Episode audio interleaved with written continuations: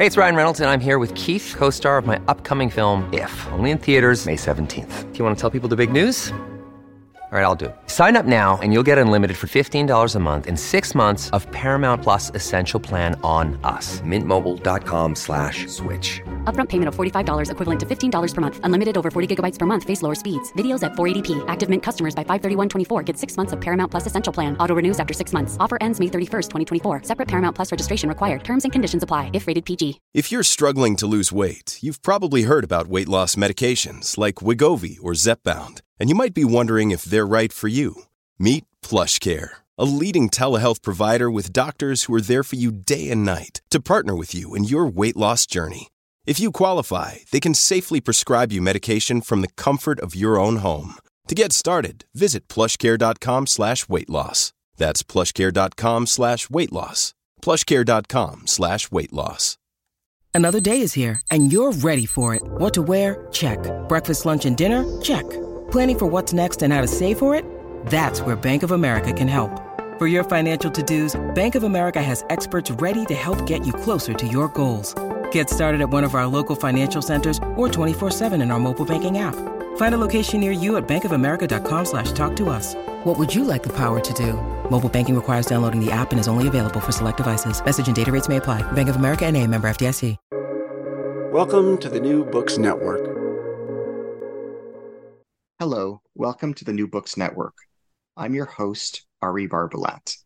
I am delighted to be in dialogue today with Dr. Ed Cohen. He is the author of On Learning to Heal, or What Medicine Doesn't Know, published by Duke University Press, 2023. Ed, in addition to being the author of this book, is also the founder of HealingCouncil.com, a therapeutic practice for people living with chronic and life-threatening illnesses.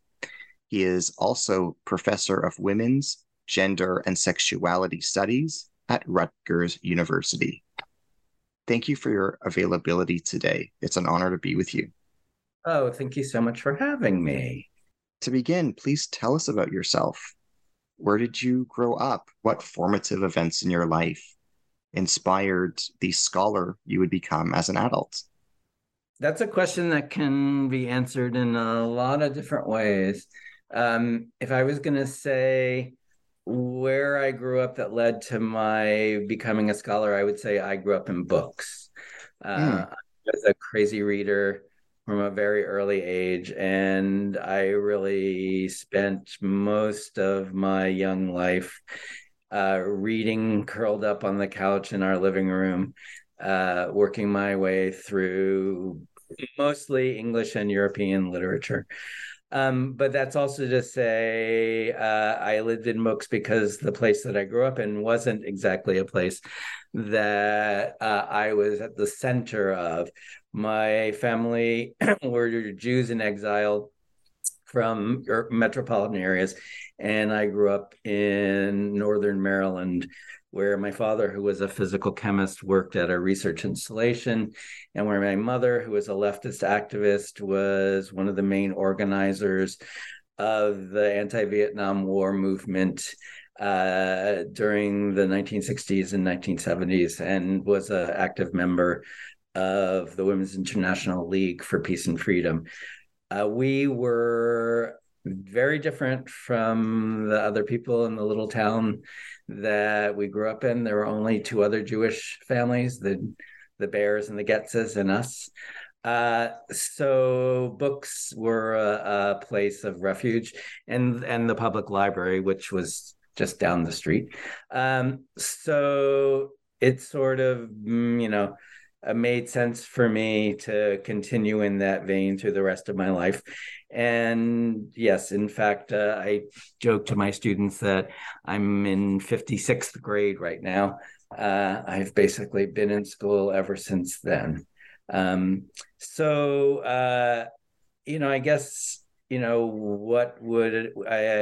how I would characterize what led me to being a scholar, apart from my proclivity for reading, was I was always one of those children who, I'm sure, very annoying, who were constantly asking, why? Why is it like that? Why are you doing that? Because I really couldn't understand so much of what was going on in the world around me. And of course, between my parents, my mother, who was questioning why the war was going on, why there was so much racial and economic inequality in America, my father, whose whole, the whole being of his life was to ask questions about why did it matter? He was a combustion scientist, so his field was what happens when matter is transformed into energy? Why does energy get released when matter is transformed? So I think between the books and the whyness, I was pretty much destined to be a scholar from a very early age. What inspired you to write this book? What message do you hope to convey to readers? On Learning to Heal, or What Medicine Doesn't Know, is a book that comes out of my experience of living with Crohn's disease for more than 50 years. I was first diagnosed with Crohn's at the age of 13.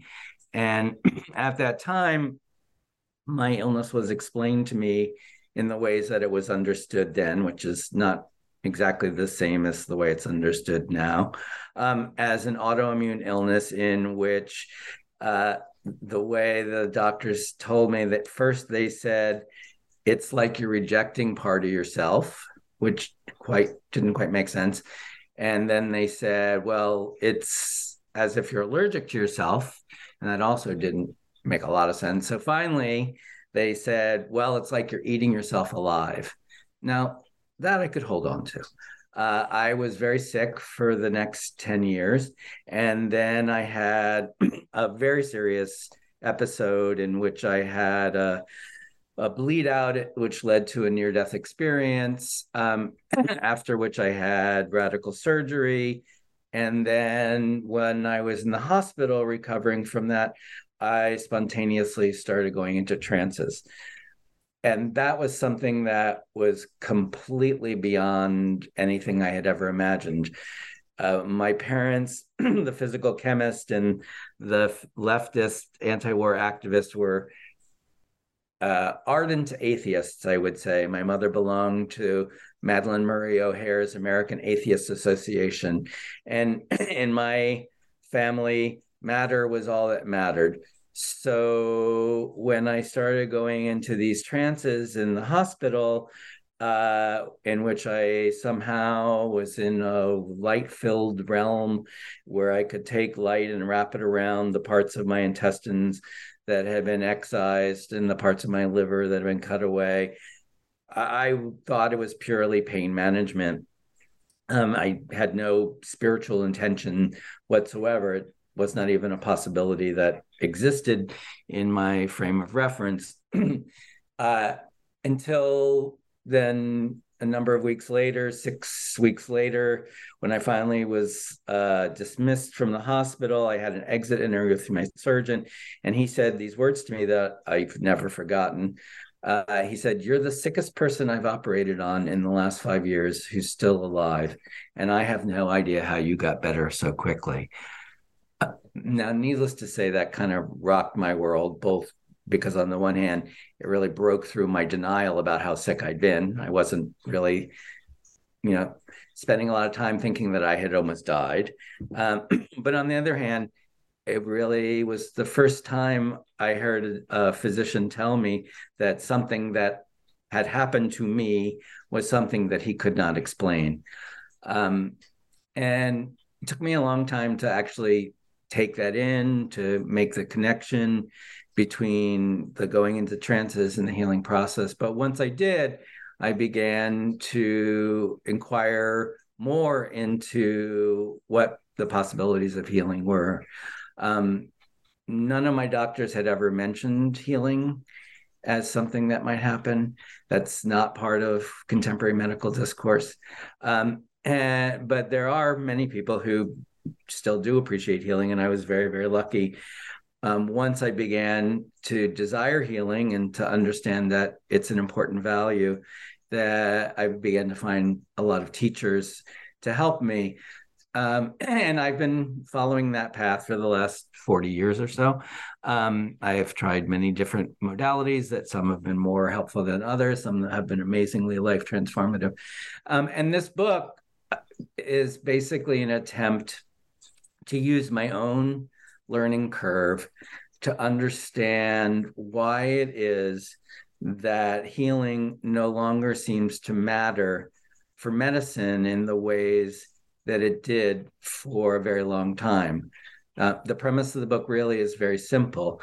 For more than 2,000 years, medicine's main objective was to support and encourage the natural power of healing. Unfortunately, contemporary medicine doesn't try to heal us. At best, it tries to cure us.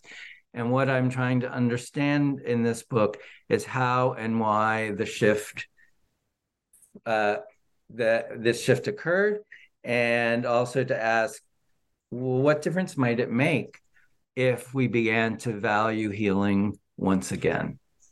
What are the primary themes in your book? What quote-unquote story does your book tell? My book tells the story of medicine's forgetfulness. It gives an arc of the history of medicine and the philosophy of medicine and the history of medical practice that begins in the 4th century BCE, when the concept of medicine was first articulated and differentiated itself from other kinds of healing practices. There have always been healing practices in every culture that basically try to support and encourage the capacity of organisms to go on living. In the 5th and 4th centuries BCE, something called medicine began to consolidate as a particular kind of therapeutic modality. It's associated with the name Hippocrates, who's often, credited as a founder of medical discourse. Of course, Hippocrates is a character. The significance of his particular interventions is probably, not what is credited to him, but what's associated with Hippocrates is the introduction of two technologies that continue to characterize what we think of as medicine today. The first is diagnosis, and diagnosis literally means, or etymologically means, by way of knowledge, and prognosis, which means knowing in advance. So what makes medicine, as distinct from other kinds of healing practices, is that medicine diagnoses us, and it offers us prognoses. And through that, it affirms the idea that knowledge and knowledge alone is the most powerful resource to support and encourage the power of healing. Now, knowledge is great. I'm all for knowledge. I'm often considered to be a know-it-all, so I can hardly criticize others for their knowing ways. But knowledge may not be all there is to healing. There may be other possibilities. And one of those possibilities that coexisted with Hippocratic medicine for more than 1,000 years was what was known as Aesculapian temple healing. Aesculapius was the god of healing. He has a very interesting backstory. The temples to Aesculapius were propagated throughout the Mediterranean basin for 900 years. And the methods of healing were primarily what's known as dream incubation. Petitioners would come, ask the god for assistance. They would join with other supplicants. They would all go into a big dormitory. They would sleep. They would wait to receive dream instruction from the god that would either immediately heal them or give them techniques for healing, or some of them would receive, dreams that were complicated, in which case they would discuss them with the priests. And apparently, they were quite effective. There are thousands of carved stone stelae thanking Aesculapius for his intercession and for the success of his treatments. So Hippocratic medicine and Aesculapian temple healing coexisted basically for 1,000 years until the beginning of, till around the 4th century of the Common Era, when Christianity basically crushed the Aesculapian cult. Christianity defined the gods of Rome and Greece as pagan, and it saw them as rivals. And Aesculapius was the main rival to Christ, because Aesculapius was the healer. And in Christianity, only Christ could be the healer. They did the same things. Aesculapius raised someone from the dead. Aesculapius, healed the blind. All of the things that Jesus did, Aesculapius did. But Aesculapius has kind of disappeared from our understanding of medical practice, despite the fact that almost every medical facility bears the sign of Aesculapius on its, on its front. Every, emergency medical vehicle has the rod of Aesculapius. I'm sure, people listening to this are familiar with it. It's just the rod with the snake twisting around it. That's the sign of Aesculapius. It's as if Aesculapius is hiding in plain sight. So my book is an attempt, through going back to antiquity and then understanding the development of modern medicine, especially in the 19th century, the development of what we call biomedical reductionism, the move to the belief that everything about living organisms can be explained in terms of physics, chemistry, and biology. The shift in the thinking of medicine from being an art to being a science. I try to trace all of that history, and then to offer as a counterpoint to that possibilities in addition to medical intervention that have been significant for me personally in terms of helping me to reframe what it means to live with an illness and to begin to understand what healing might entail. And so the book is an attempt to share those with others, in the hope that by sharing my healing curve with them, with others, that other people will also, be able to consider not just what medicine knows and the ways that it can help us, which are many, but what are also the things that medicine doesn't know, and how might there be resources that are available to us that we don't call on simply because we presume that medicine is supposed to know what's wrong with us. What would you like listeners to get out of our interview today? I guess I would like people who read my book or listen to this podcast to begin to have a somewhat more informed sense of their own investments in believing in medicine. I mean, one of the things that is characteristic of the way that medicine became modern is that in the 1920s, in the United States and in Canada, the structure of medical education was transformed in the wake of what's known as the Flexner Report, which was a report written by Abraham Flexner for the Carnegie Institute, basically affirming that medicine should be a science, that the requirements for all medical education should include thorough understanding of physics, of chemistry, of biochemistry, of cellular tissue chemistry, and that it should be a kind of research-oriented project, or that at least it's based on research-oriented practices. So that's why physicians in training still have to go to medical school for 4 years, postgraduate. That's why they still have to do residencies and fellowships. The structure of training is also a particular structure of the inculcation of a particular kinds of knowing, particular ways of knowing. But the corollary of that, and this was very explicit in the Flexner Report, especially in the introduction to it by the president of the Carnegie Foundation, it was like not just to influence the way that medical education took place, but also to educate the public to believe that only those people who had been trained in this way were qualified practitioners.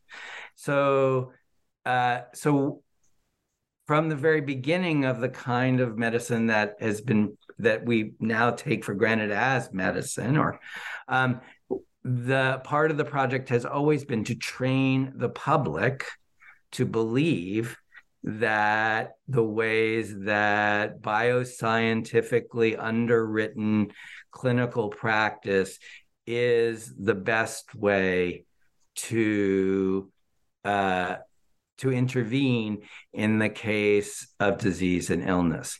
And in a certain sense, the simplest thing that I would like people to know is that, or to think about, is that we're always more than we know. We're more complicated than we know. We are more imaginative than we think. Knowing and thinking are really powerful resources for human beings, but we also have imaginations. And the imagination can be a very, very powerful resource in relationship to healing. And that's something that medicine, wittingly or unwittingly, because of its investment in knowing, and because knowing seems to be opposed to the imagination, discourages us from considering as part of our own repertoire of resources that we can call on in order to transform our lives in many kinds of ways, but specifically when we're experiencing the kinds of challenges that we call disease and illness. What would a veteran doctor or a practicing doctor learn from this book? What would medical personnel who are presently working in the medical field gain from your book? I think that On Learning to Heal, or What Medicine Doesn't Know, it would be helpful to people in the clinical professions, in part because it will affirm for them experiences that they have had themselves or witnessed in other people that are not included within the domain of legitimate medical understanding. Really simple examples of those that are very commonly understood are when we talk about people who have spontaneous remissions from cancer. And this is there's a lot of evidence for this.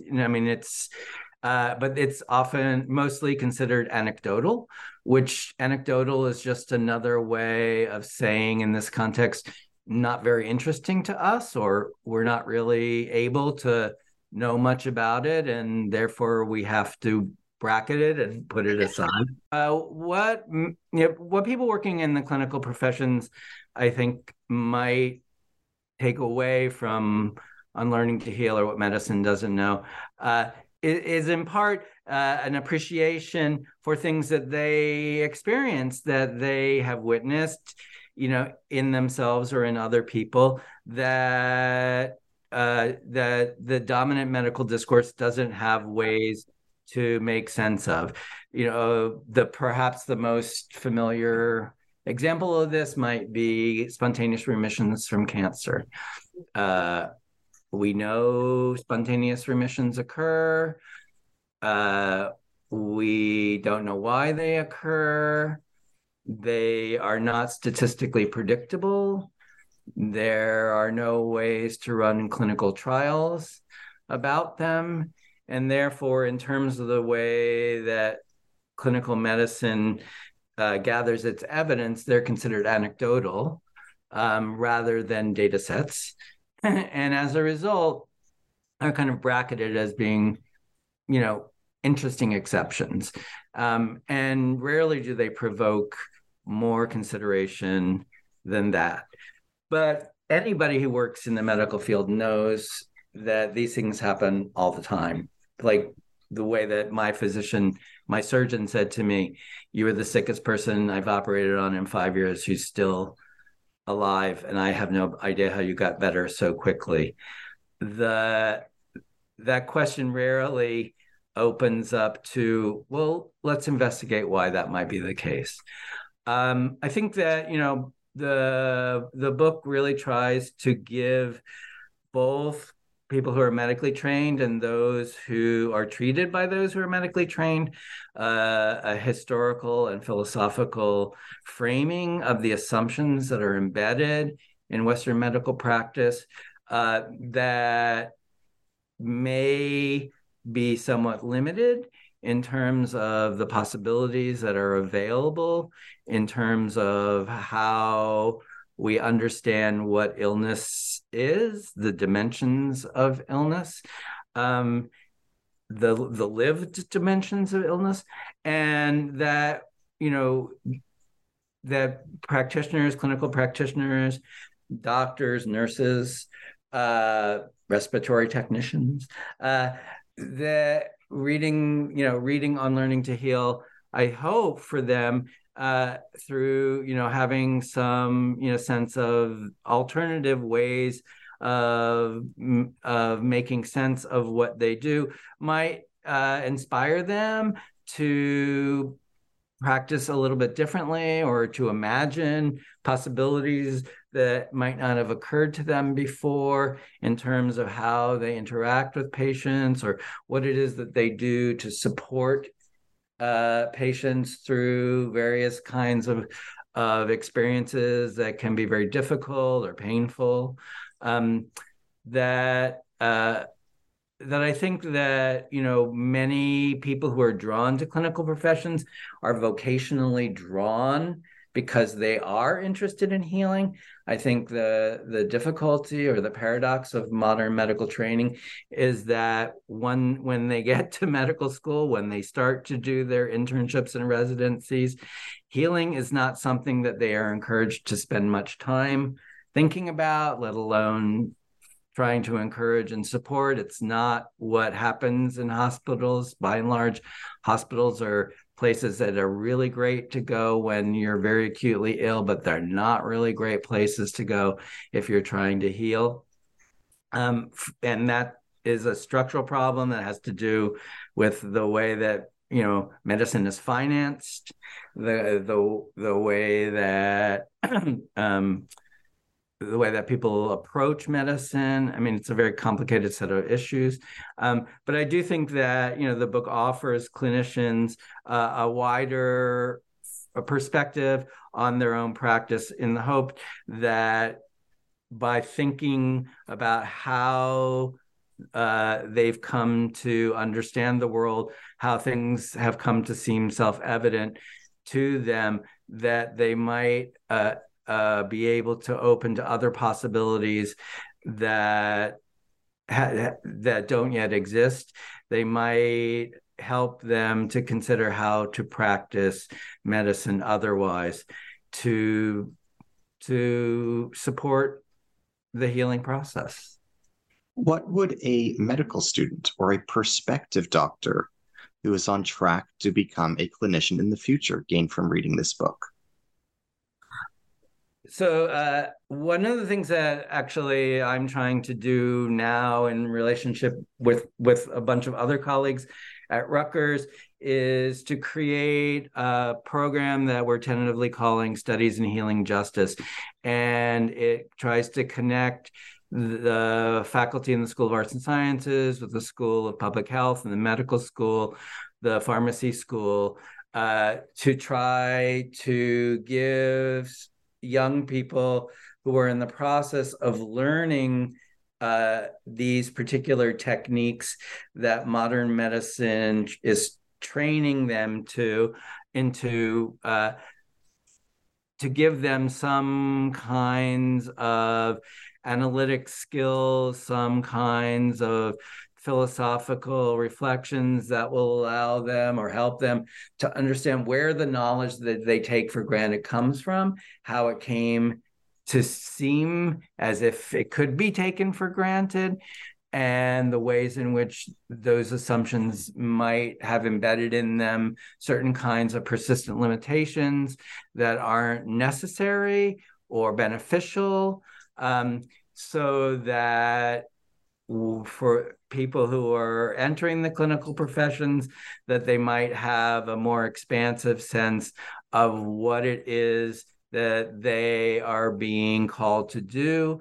I mean, the examples of this in relationship, I mean, COVID make this really clear, you know, in terms of what we are thinking about, you know, the inequities around racial, ethnic, gender, and class disparities in outcomes are well documented, you know, in terms of demographic and epidemiological data sets, but it had the relationship between those persistent and predictable unequal outcomes and the way that clinical professionals are trained to think about what disease and illness, you know, consist of, that connection has not yet been robustly made.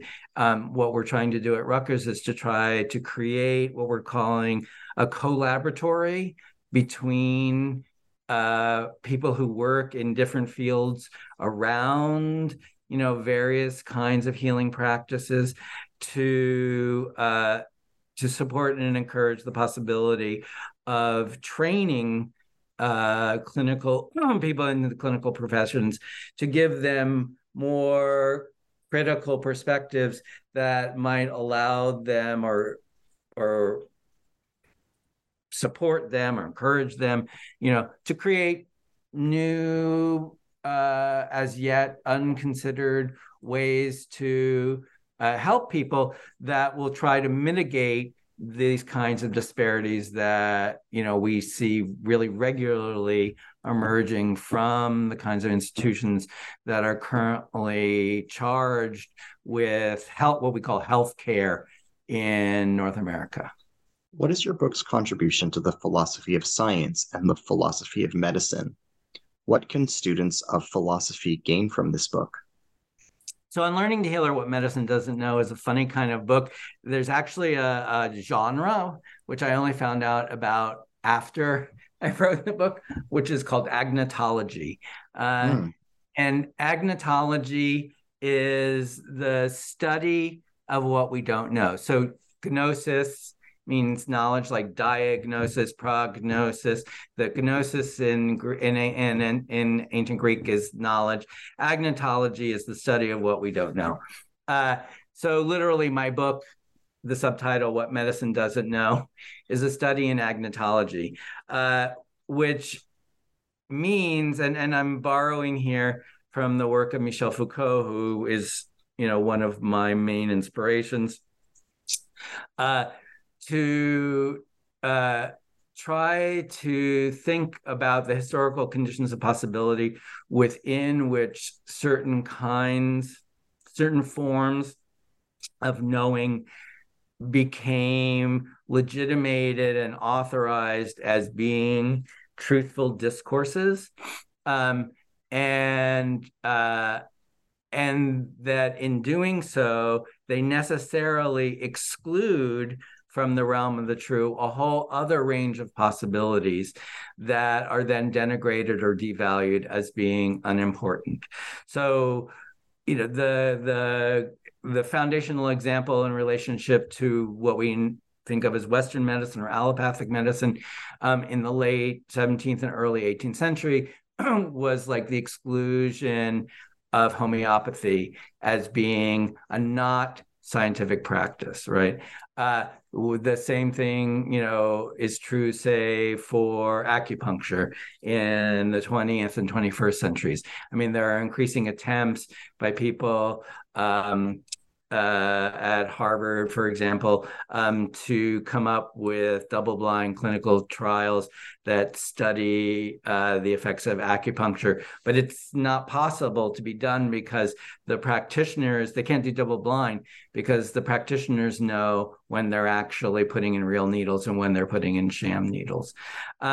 So what my book addresses is the question of, like, what is it, how does medicine come to think, or how does medicine come to know in the ways that it has come to know, especially over the last 150 years, when something like biochemical reductionism has come to be the standard by which legitimate forms of medical practice can be evaluated, that, you know, what has gotten excluded, or in Foucault's terms, what has gotten subjugated, you know, by the institutionalization of certain forms of practice, which have great efficacy. I mean, this is no way an attempt to say that you know, medicine's successes have not been impressive and wonderful. I mean, I, for one, would be dead without them. But what it doesn't know is also really important. And so the book really is at a certain level, it's a historical reflection on the ways in which knowledge is produced in certain kinds of contexts, so what we would call epistemology. But it's also an inquiry into what does and doesn't exist in terms of the way that we understand ourselves as living organisms. So in that sense, it is also an exercise in ontology. But, you know, and perhaps, you know, more than anything, I think probably people will consider it a work of metaphysics in a certain way, or a work that, you know, calls upon spirituality, not in a kind of woo-woo way, but rather as a kind of transformative practice of the self, in the ways that Foucault describes. That, you know, by reflecting on the implied metaphysics of Western medical practice, it helps us to understand how we can think more expansively about the effects of knowledge practices, specifically, you know, medical knowledge practices, and the ways in which they shape, you know, what we imagine it means to be a living organism, living among other living organisms, what it means to be a human, living among other humans, you know, what it means to be a living being living on a very complicated planet that is in a very transformative moment in which we aren't really sure what the future of our biosphere is going to be. What are the primary symptoms of Crohn's disease? How were your symptoms, as you experienced them, similar or different from others' experiences of Crohn's disease?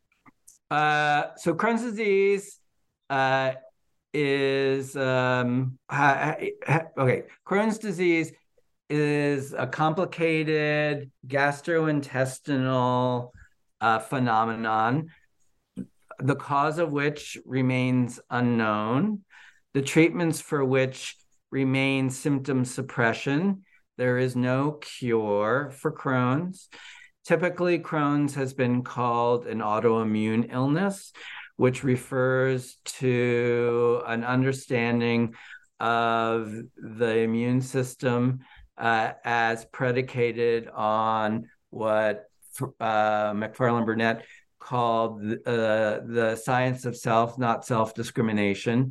So autoimmune illnesses, and there are now 60 to 80 illnesses that are considered to have autoimmune etiologies, can be characterized as the way in which, as organisms, we mistake parts of ourselves as others. At a molecular and cellular level, parts of our own organisms seemingly perceive other parts of our organisms as not part of our organisms. Autoimmunity is a contradiction. It's one of five persistent contradictions in the theory of immunology. Autoimmunity, cancer, host versus graft disease, pregnancy, and the existence of commensal bacteria all challenge the presumption that our immune system evolved in order to defend us from attacks by pathogens that live outside of us and pretty much are trying to kill us. I mean, like, for example, in relationship to COVID, the way the virus was referred to as an enemy. The virus is not an enemy. The virus is a very complicated and not well understood entity that is on the borderline between animate and inanimate existence. But whatever it is, it's not an enemy. It doesn't have intentionality. It's not trying to kill us. It's just that we can enter into the cycle of its reproduction in certain ways that facilitate its creating more versions of itself. And in so doing, it deleteriously affects the function of various organ systems in our bodies. So Crohn's,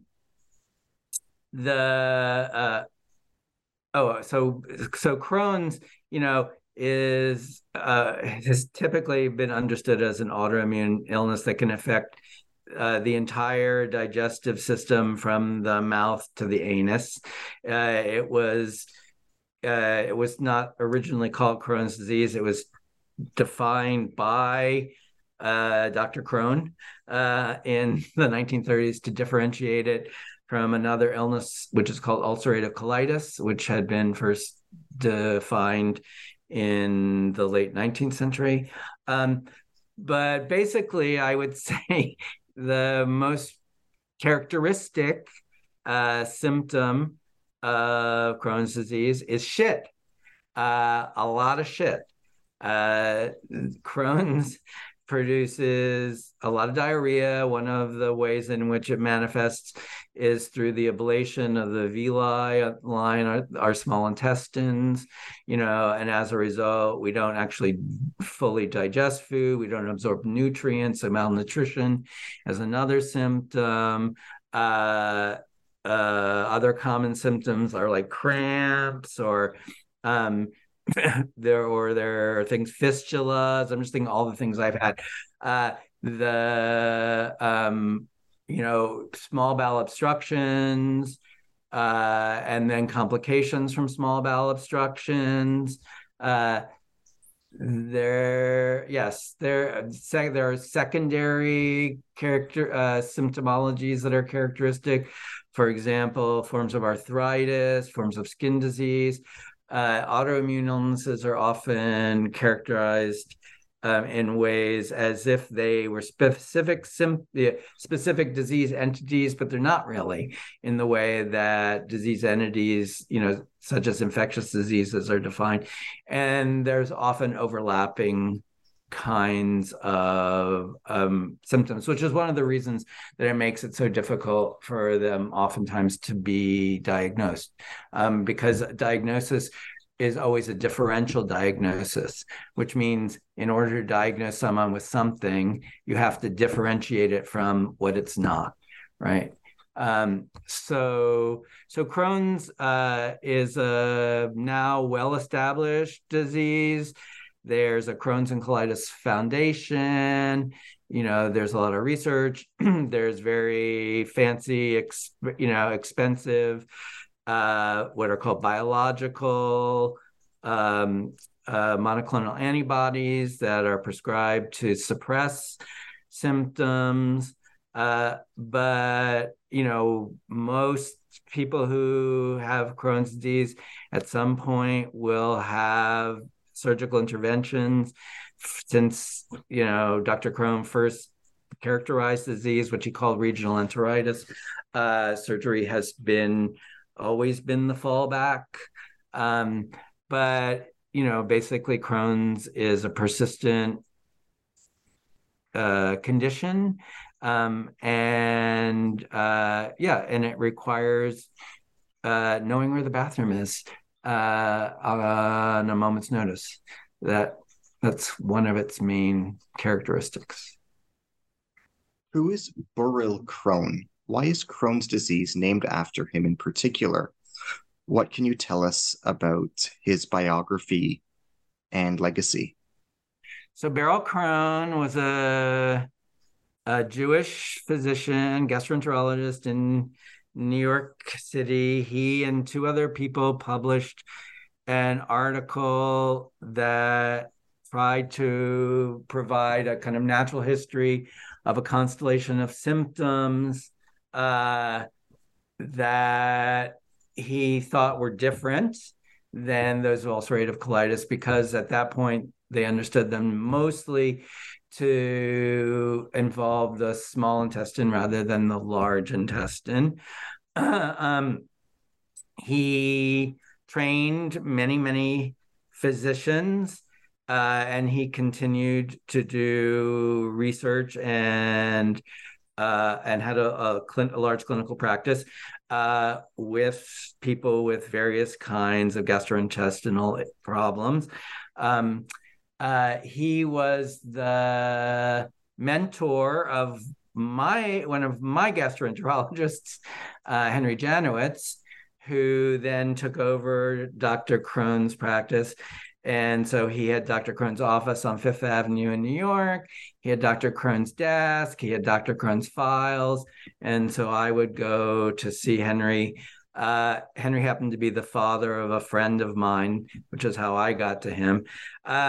And Henry and Burrill Crohn then, 10 years or so after the initial publication of the JAMA article, Journal of American Medical Association article on regional enteritis, published a follow-up that basically reiterated the understanding that there was no cure for Crohn's. It was not clear what the causality was, and that symptom suppression was the best form of treatment that was available.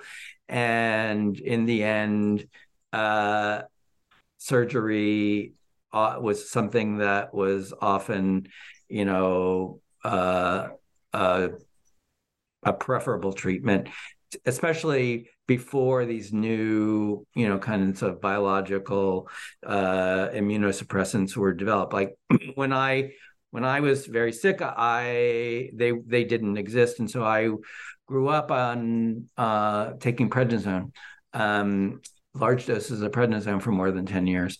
That would no longer happen. So Dr. Crohn was basically, he didn't call what we now call Crohn's disease, but after him, because he was the first person to characterize it as such, that we now, in his honor, characterize it in his name.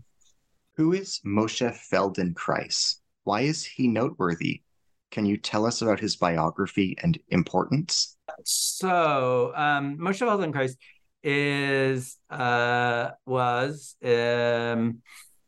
in Eastern Europe. He migrated to Israel in his early life. He was one of the people who actually began to build Tel Aviv. He was also trained as a physicist. He went to Paris to get his PhD. He got the first PhD, like interdisciplinary PhD between engineering and chemistry. He worked in the lab of the Curies while they were doing the research that led to their getting the Nobel Prize for radiation. He designed a lot of their lab equipment. He was also a martial arts expert. He was designated by the founder of judo to basically bring judo to Europe.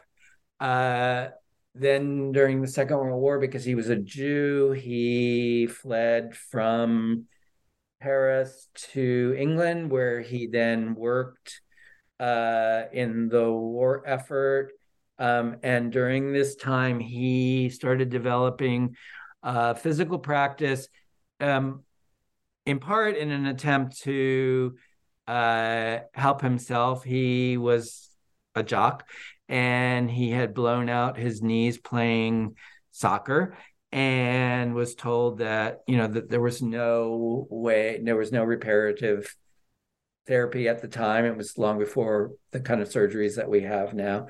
And his intuition was that many physical problems that we experience are the result of repetitive stress, that we use our muscles and our bones and our connective tissue in particular kind of patterns that mostly we learn as we're growing up at points in time where our organisms are actually not fully developed, and therefore we actually take on patterns that are inefficient or ones that actually create tensions, you know, and frictions between the muscles and our muscles and our bones and our tissues, that then over time can lead to more complicated, you know, forms of disruption. But his insight was that we have a lot more neurophysical capacity than we that is available to us, you know, at any particular moment, and that we're actually capable of learning new ways to move. And so he developed both manipulative practice, like he treated people, you know, physically, but also developed a teaching practice that's called Awareness Through Movement, that now is taught all around the world. And, you know, he was, you know, in his own right, he has been very important in what's known as the somatics movement. I mean, but he was, his work, not him personally, but his students were very important in my life because that was the first technique that I was introduced to that really helped me to redress patterns in my own experience, particularly the ways in which, you know, as someone who had, you know, grown up with a very serious gastrointestinal illness, I tended to try not to be in my body as much as I could in a conscious way. And what Awareness Through Movement tries to do is to help us use our mental capacity to focus on the ways that we move, to understand what the limited ways in which we've habitually learn to move, and to see what happens when we introduce other possibilities that will allow us to expand our repertoire such that we might be able to move with more ease, more grace, with more range of motion, that we might be able to, our postures can improve, and that, you know, starting from, you know, that physiological basis, that we actually can carry, you know, that understanding that there's more possibility than we currently know into our psychological lives, into our political lives, to our spiritual lives. So Feldenkrais was a great teacher, and his work has been very, very important for me and for many other people. It's not my my primary practice at the moment, but it's one that has really given me a great foundation for thinking about how to move and to live otherwise. There are many theoretical contributions that your book is indebted to. They include the work of Michel Foucault, Roberto Assagioli, and Henri Bergson. How do these thinkers show up in your book? In what ways are you indebted to them? Well, I'm deeply indebted to all three of those, primarily Foucault. My story with Foucault is, Foucault is my favorite thinker. I had a really profound experience reading Foucault when I was in the hospital. At the same time that I was spontaneously going into trances, I was doing a reading course with my dissertation advisor on Foucault's writings, because I was in the hospital, I wasn't in school. And Foucault's second book is called Birth of the Clinic. And Birth of the Clinic is about how clinical medicine emerged at the end of the 18th, the beginning of the 19th century. Clinical medicine is the kind of medicine that is practiced in a hospital. That is what clinical medicine is. And what Foucault tries to help us understand is when the clinic emerged as the privileged place of medical training and medical practice, certain ways of thinking about what it means to be an organism, what health and illness are, and what disease entails got sedimented. In particular, the most famous point that Foucault makes, which continues to be the case, is that the way that hospital medicine worked at the end of the 18th, beginning of the 19th century, especially during and after the French Revolution, is that hospitals weren't what they are now. They were mostly institutions of last resort. They were the place where poor people went for various reasons, not necessarily primarily medical.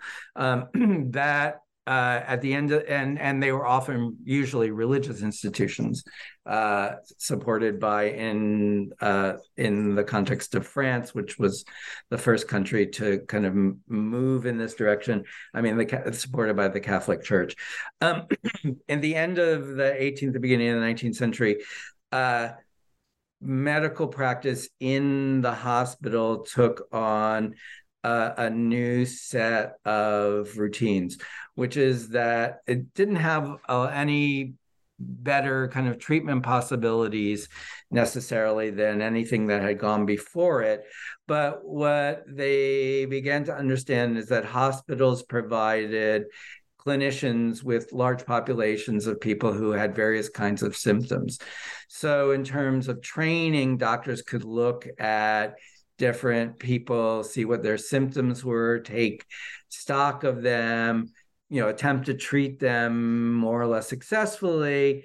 But, when they weren't successful, which they often weren't, and people didn't usually go to the hospital until they were pretty extremely sick, that when they died, their bodies, their corpses, then were utilized for autopsies and dissections, through which doctors in training then could try to correlate the lesions that they discovered within the dead body with the symptoms that they had witnessed when that body was alive, to try to establish the lesions as the causes for the illnesses that they were treating.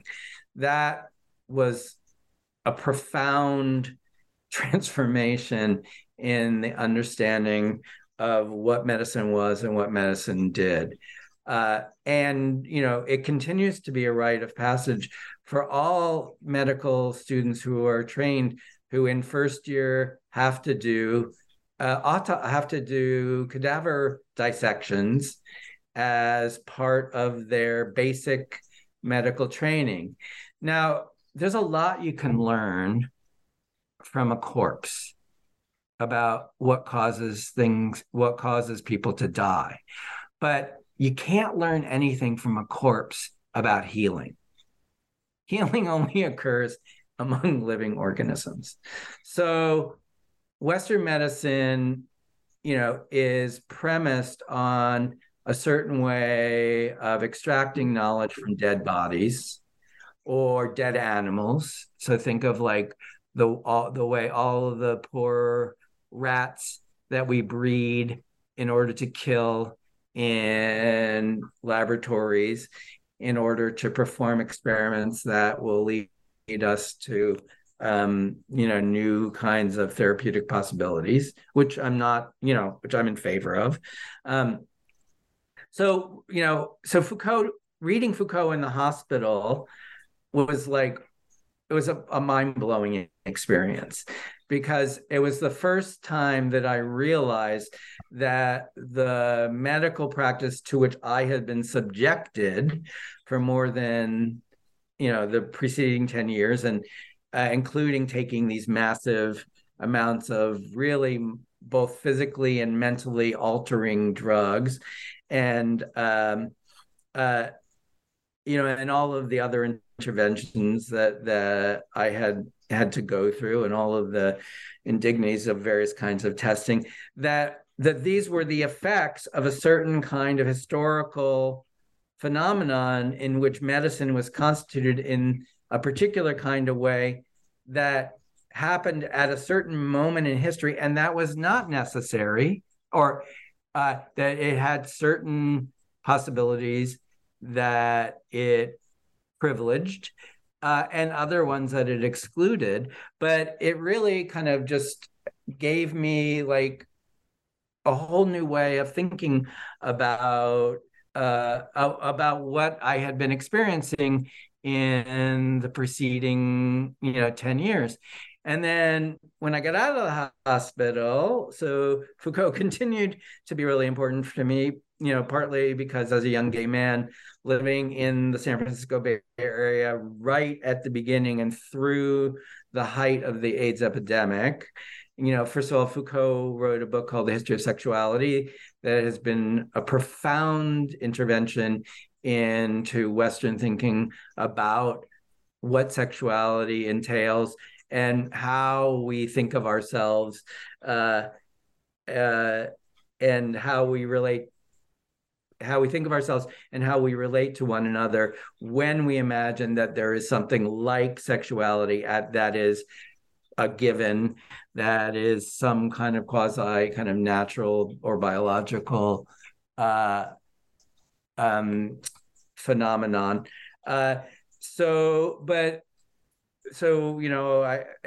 First, reading Foucault about the hospital, then reading Foucault about sexuality, in the context of being a young gay man in San Francisco. And then during the AIDS epidemic, Foucault's work was so important for the ways in which people living with AIDS and AIDS activists, began to be able to frame the understanding of AIDS. AIDS is not a disease, it's a syndrome. The ways in which, people were able to analyze the kinds of medical and pharmaceutical investments that were being institutionalized, at the very beginning of the epidemic, and through organizations like ACT UP were able to directly challenge, the assumptions of what the standard of care should be, what kinds of treatments could be available, right? So Foucault's work, because, his project is primarily to reflect on, why it is that we take certain things to be self-evident and how they came to seem as if they're self-evident, and what other possibilities might emerge if we can trouble the seeming self-evidence of that self-evidence. And so Foucault is my intellectual hero in that way, and really, has helped. He helped me my first book, which was called Talk on the Wild Side, which attempted to look at how the opposition between heterosexual and homosexual emerged at the end of the 19th century as a way of thinking about all the permutations of male sexuality, and asked, why did we come to think that anything that, you know, men could do with each other or with other people could be situated somehow on this linear scale between heterosexual and homosexual. My second book was about how the notion of immunity and how immunity was a political and legal concept for more than 2,500 years, or around 2,500 years before it became a medical concept at the end of the 19th century, which is now taken for granted, as if the immune system was designed to defend the organism against, you know, foreign invaders. So I tried to inquire as to why it seemed to make sense for this political and legal concept to be used to make sense of how we, as living organisms, live with each other, some of which are human, some of which are not. So Foucault is my grounding place.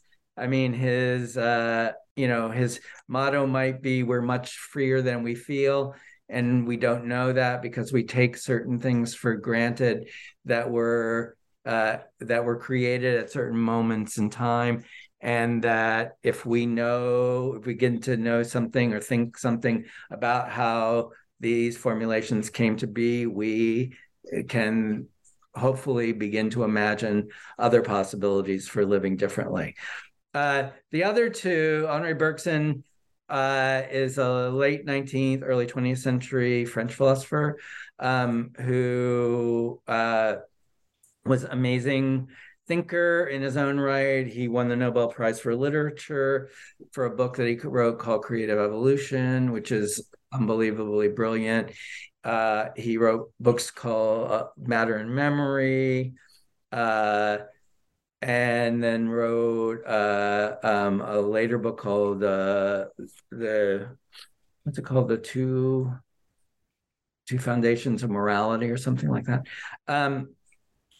Again, a very capacious thinker who really reflected on the limitations of Western modes of knowing, in particular scientific knowing, which he thought about in terms of evolutionary possibilities for organisms, and the way that, you know, certain kinds of what he calls intelligence are predicated on analytic skills, like breaking down motion into discrete moments. So, for example, if you are a predatory animal and trying to figure out how to catch your prey, then you need to be able to imagine the arc of the way that your prey might move, so that you know where to intervene in the course of its motion in order to catch it.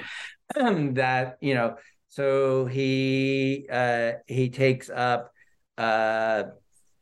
certain kinds of analytic presumptions that are embedded in Western scientific formations, and tries to show that they, as important as they are and as powerful as they are, with respect to how living organisms live, they're limited, that they're reductionist, that they try to find certain essential components, you know, that can be revealed through analysis, but there's not much synthesis, and there's certainly very little creativity involved in that, those particular ways of thinking. And so he introduces what he calls the élan vital, the vital spark or the vital push, as a way of thinking about what makes a living organism alive. Many people who are very committed to reductionist ways of thinking, you know, find Bergson's work to be outlandish. He is castigated as a vitalist, which in contemporary scientific discourse is sometimes akin to calling someone like a flat earther. You know, the idea that that there is some irreducible vitality to living beings that cannot be simply explained at the level of cells, molecules, and subatomic particles. Bergson himself was more of an agnostic in that regard, the way that he understood the élan vital. He said, vitalism doesn't necessarily tell us much. We can't really say what the vital element is, but at least it acts as a reminder to help us remember that there are things about being living organisms that we're ignorant of. It's a placeholder for all of the things that we constitutively can't know.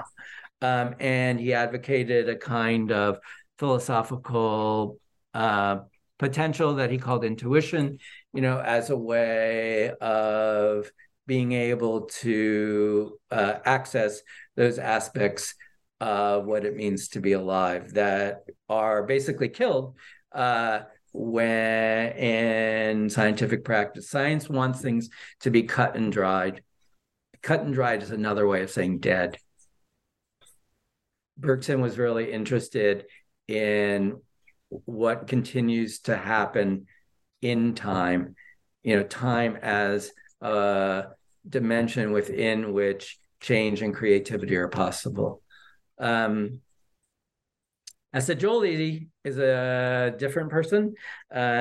He's an Italian Jew, trained as a doctor at the end of the 19th century, studied in the Birgoli Clinic in Switzerland with Breuer, who is the person who came up with the notion of schizophrenia. He trained as a psychoanalyst. He was in communication with Jung, and Jung and Freud wrote letters about him. He was the first person to translate Freud's work into Italian. He went back to Italy, and rather than becoming a psychoanalyst, because he was interested in various kinds of, what we would think of as spiritual practices. His mother was a theosophist, and he was interested in yoga. He basically thought that psychoanalysis as a kind of extrapolation from medical practice was a very, very important practice. And that analysis is a really important tool, but that it was insufficient. And he was really interested in adding to analysis synthesis. So he developed a practice called psychosynthesis. And the presumption of psychosynthesis is that we are always more than we know, that what happens in a clinical encounter is that the person who is occupying the position of the therapist or the counselor is holding open a space, the space of possibility for the person who has come, to the therapeutic encounter for the possibility that the person is much bigger than they currently hold them to be, that they have many more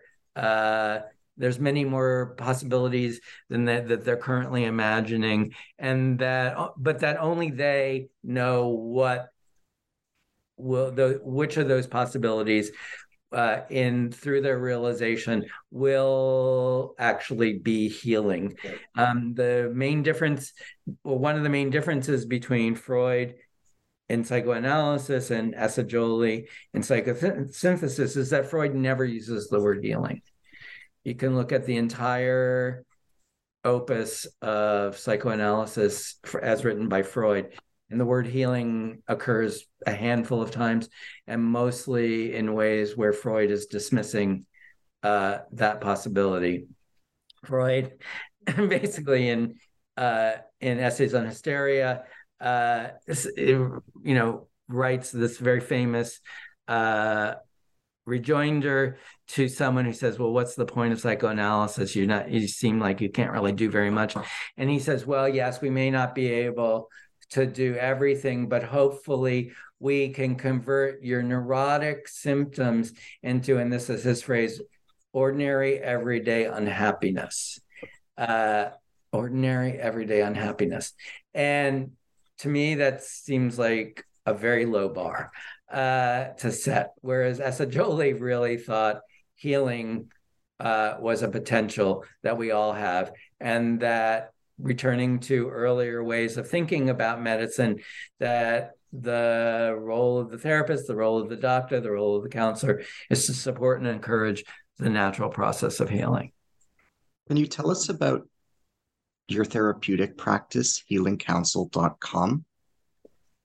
So my therapeutic practice is eclectic. It draws on all of the different modalities that I have been trained in, like psychoanalysis or Feldenkrais, or Continuum, which is another movement practice that I've studied for many years, or yoga or meditation. I have a lot of different tools that I work with, but my main goal is to help people who have either been diagnosed or who are looking for a diagnosis to perhaps reframe, reimagine what they are experiencing through their processes of illness, with the understanding or with the caveat that healing is not curing.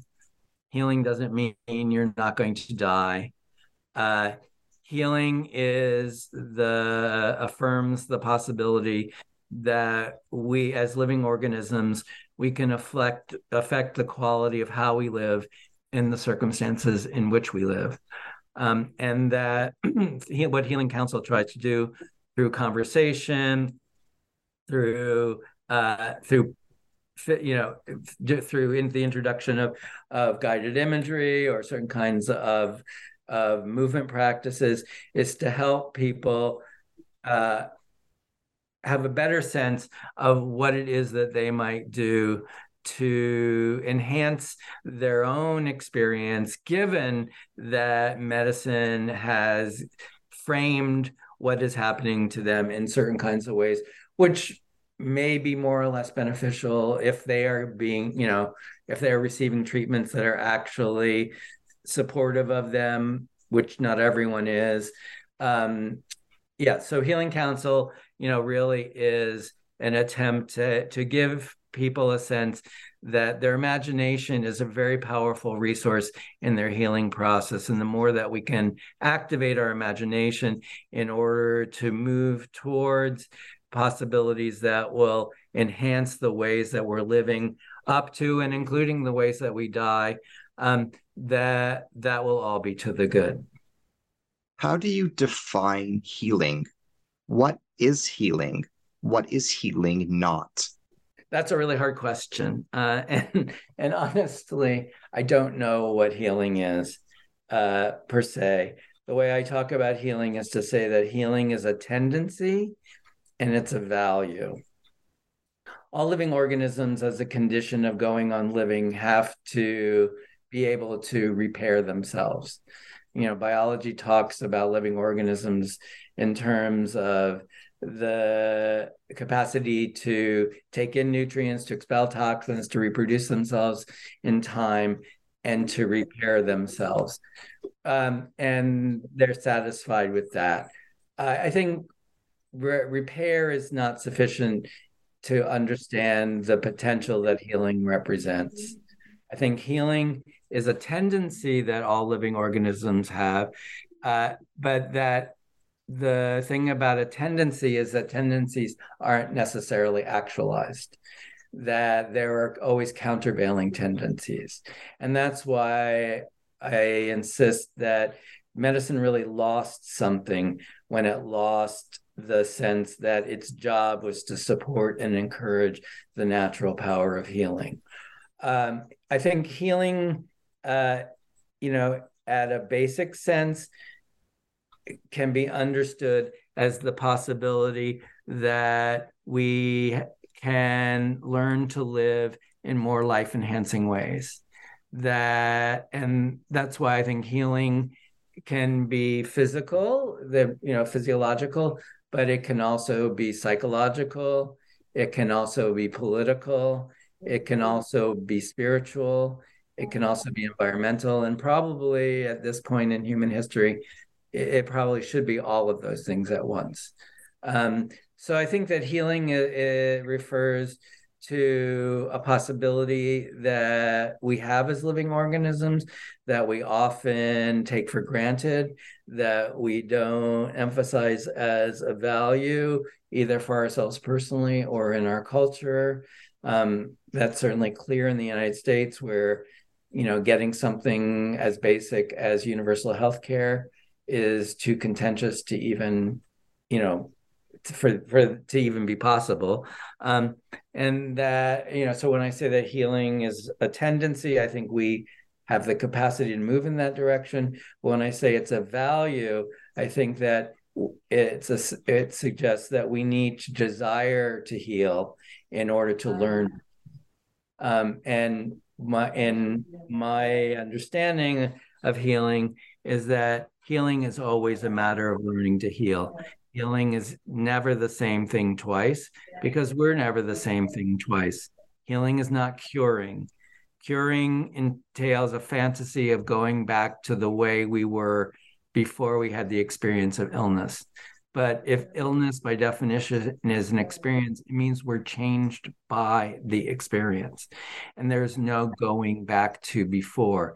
There is a learning to be in new ways. And I think healing is another way of suggesting and supporting the possibility of learning to live in new ways that are more vital for us at any point in our lives, including up to and including the ways that we die. For some people, their deaths are incredibly healing. Healing is not the opposite of dying. Healing is about the quality of the experience of what it means to be alive. As we bring our dialogue to a close, what are you working on next? Can you tell us about your subsequent work now that this book is behind you? Well, the book is barely behind me. I just literally got my copy of it yesterday. But what I'm working on now is both in my counseling practice, I'm continuing to work with people and trying to help people to have a more expansive sense of what their experiences of illness might be. And then in my academic practice, I and a bunch of other people at my university are trying to create a new, what we're calling a collaboratory, to bring together people in the clinical professions with people who work in more traditional scholarly disciplines and who also work in public health, to create a project around what we're calling healing justice that would try to precisely